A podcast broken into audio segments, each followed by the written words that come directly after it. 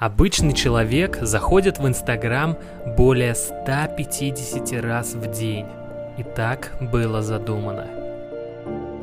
Как вы и сказали, компании, занимающиеся разработкой продукции, платят целое состояние, чтобы понять, почему мы делаем то, что делаем. То, что первым делом утром вы берете в руки телефон, происходит по ряду причин. Это стимул – во-первых, есть четыре основных состояния мозговых волн. Бета – это то состояние, в котором мы с вами сейчас находимся, то есть мы не спим. Дельта – это когда ты крепко спишь. Между этими двумя состояниями есть тета и альфа – это чрезвычайно важные виды мозговых волн для процесса обучения. Тета – это состояние во сне и вне сна. Тета – это состояние, которое мы называем творчеством. То время, когда вы наиболее креативны, вы обычно находитесь в этом тета-состоянии. Знаете, когда вы спите и не спите, или вы настолько глубоко погружены во что-то, что ваш ум отключается и у вас возникают идеи. Вы знаете, что может привести вас в это тета-состояние. Душ. Вы когда-нибудь замечали, что находясь в душе, вас посещают самые лучшие идеи? Ваш мозг будто плывет по течению, потому что вы находитесь в состоянии мозговых волн. Итак, большая часть моей работы состоит в том, чтобы брать невидимое и делать его видимым. Когда я демонстрирую это, я всегда говорю людям, что я делаю это потому, что я хочу, чтобы вы увидели, что за магией есть метод. Что когда кто-то делает что-то необычное в спорте, в образовании, в технологиях, всегда есть след – потому что гений оставляет ключи. Над состоянием тета находится состояние, называемое альфа, прямо под бета, где вы находитесь в сознании и не спите. Альфа – это состояние обучения, ускоренного обучения – это состояние расслабленного осознания. Это состояние, в которое мы впадаем, когда мы медитируем, потому что ваше критическое мышление не участвует в работе, а вы просто бессознательно впитываете информацию. Вы знаете, что переводит вас в альфа-состояние, телевидение – вы когда-нибудь замечали, что если кто-то смотрит игру или свое любимое телешоу, и вы пытаетесь поговорить с ним, то человек буквально находится в трансе. Он вас не слышит из-за телевизионной программы. Это может быть интересным словом, программированием или приведением людей в транс, но это альфа-состояние. Именно здесь информация просто входит в ваш разум. Именно поэтому мы обучаем людей тому, как быстрее изучать языки, лучше изучать факты, переводя их в альфа-состояние, в расслабленное состояние осведомленности. И мы можем сделать это намеренно. Люди не осознают этого. Вот в чем дело. Я действительно думаю, что этому надо было учить еще в школе, потому что школа отличное место, чтобы научиться чему-то. Математике, истории, естествознанию, испанскому языку. Это все важные предметы, чтобы чему-то научиться. Но сколько занятий было посвящено тому, как учиться? Это вообще существует в наши дни? Нет. Сколько было занятий посвящено тому, как мыслить критически, как принимать правильные решения, как решать проблемы, как сосредоточить свое внимание и сконцентрироваться, как читать быстрее, как запоминать больше. Они учат вас три часа в школе чтению, письму, арифметике. А как насчет запоминания? Как насчет памяти? Как насчет способности удерживать информацию в голове? Сократ говорил – нет обучения без повторения. Это действительно основа всего. Зная, что вы находитесь в альфа-тета состоянии, с самого утра вы очень внушаемы, верно? И первое, что вы берете в руки, это ваш телефон. Это та вещь, которая перестраивает наш мозг в двух вещах. Опасность состоит в том, что это существенно снижает ваш уровень продуктивности и производительности. Первая вещь, и мы уже говорили об этом, вынуждает вас отвлекаться. Лайк, необходимость поделиться публикацией, комментарием и прочее заставляет вас обращать внимание на все и перестраивать свой мозг. Поэтому, когда вы разговариваете с кем-то, вы не можете сосредоточиться, потому что вы научили свой мозг поступать иначе.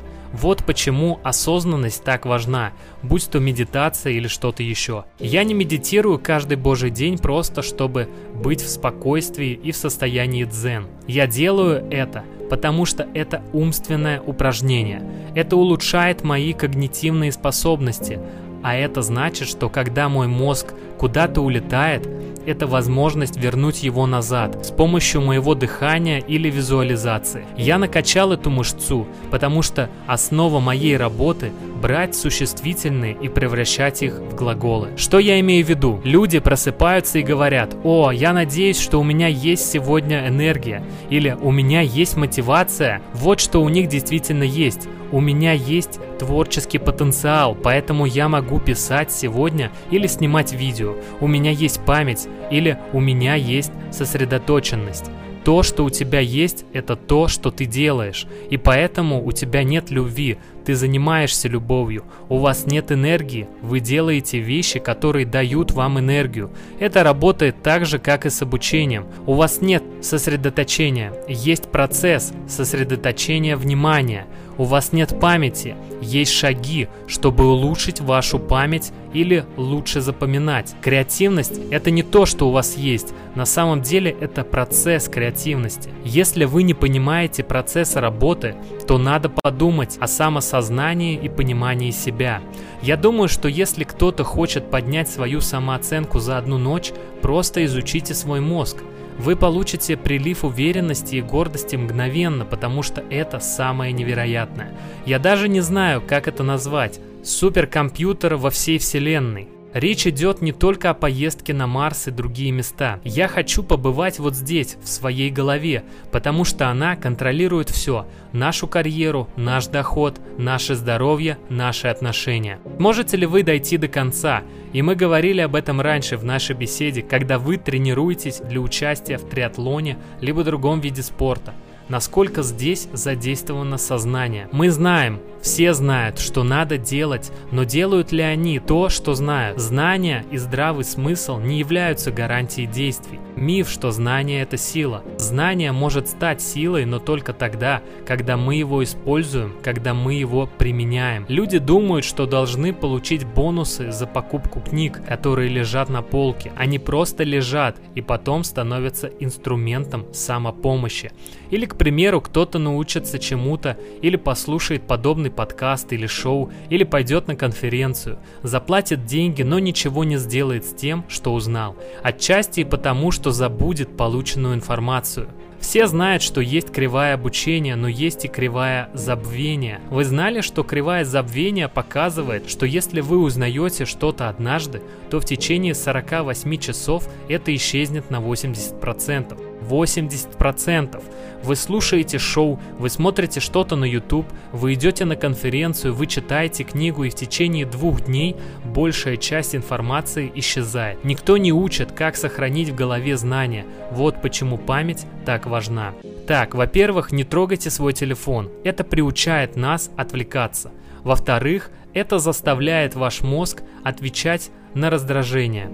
Это означает, что вы находитесь в расслабленном состоянии внимания и восприятия. Когда вы просыпаетесь, берете свой телефон, вы получаете смс с плохими новостями, или одно голосовое сообщение, или одно электронное письмо. Вы понимаете, о чем я говорю? Это бывало со всеми. Теперь у вас плохое настроение до конца дня, потому что вы так впечатлительны. Вы находитесь в гипнотическом состоянии, и это влияет на вас. Вы никогда не сможете жить качественно и быть лучшей версией себя, быть гением или выдающимся профессионалом, когда вы отвечаете и реагируете на все вокруг. Мой друг Брэндон Бурчард говорит, Ходящие – это не что иное, как удобная организационная система для повестки дня других людей в вашей жизни. Как можно создать перспективный план видения своей жизни? Прошлой ночью я создал целый выпуск своей утренней рутины 10 вещей, которые я делаю каждое утро, чтобы запустить мой мозг. У меня также есть вечерняя часовая процедура,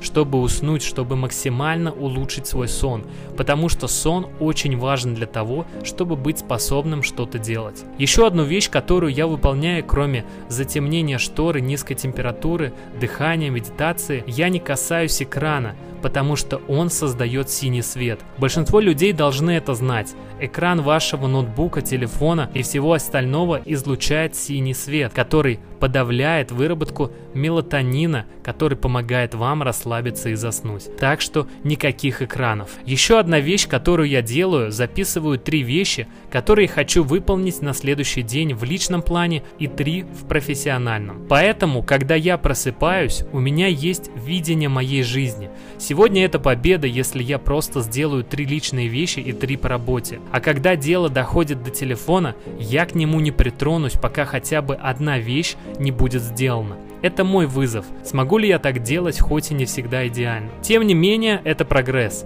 потому что практика создает прогресс. Идеально не будет никогда. Я думаю, что люди должны найти то, что работает именно у них. Но хочу сказать еще раз, чтобы продвигаться, доверяйте себе как эксперту, а не кому-то другому. Экспериментируйте, может быть одну неделю. Держите свой телефон за пределами вашей спальни всего одну неделю и не трогайте его в течение первого часа после пробуждения.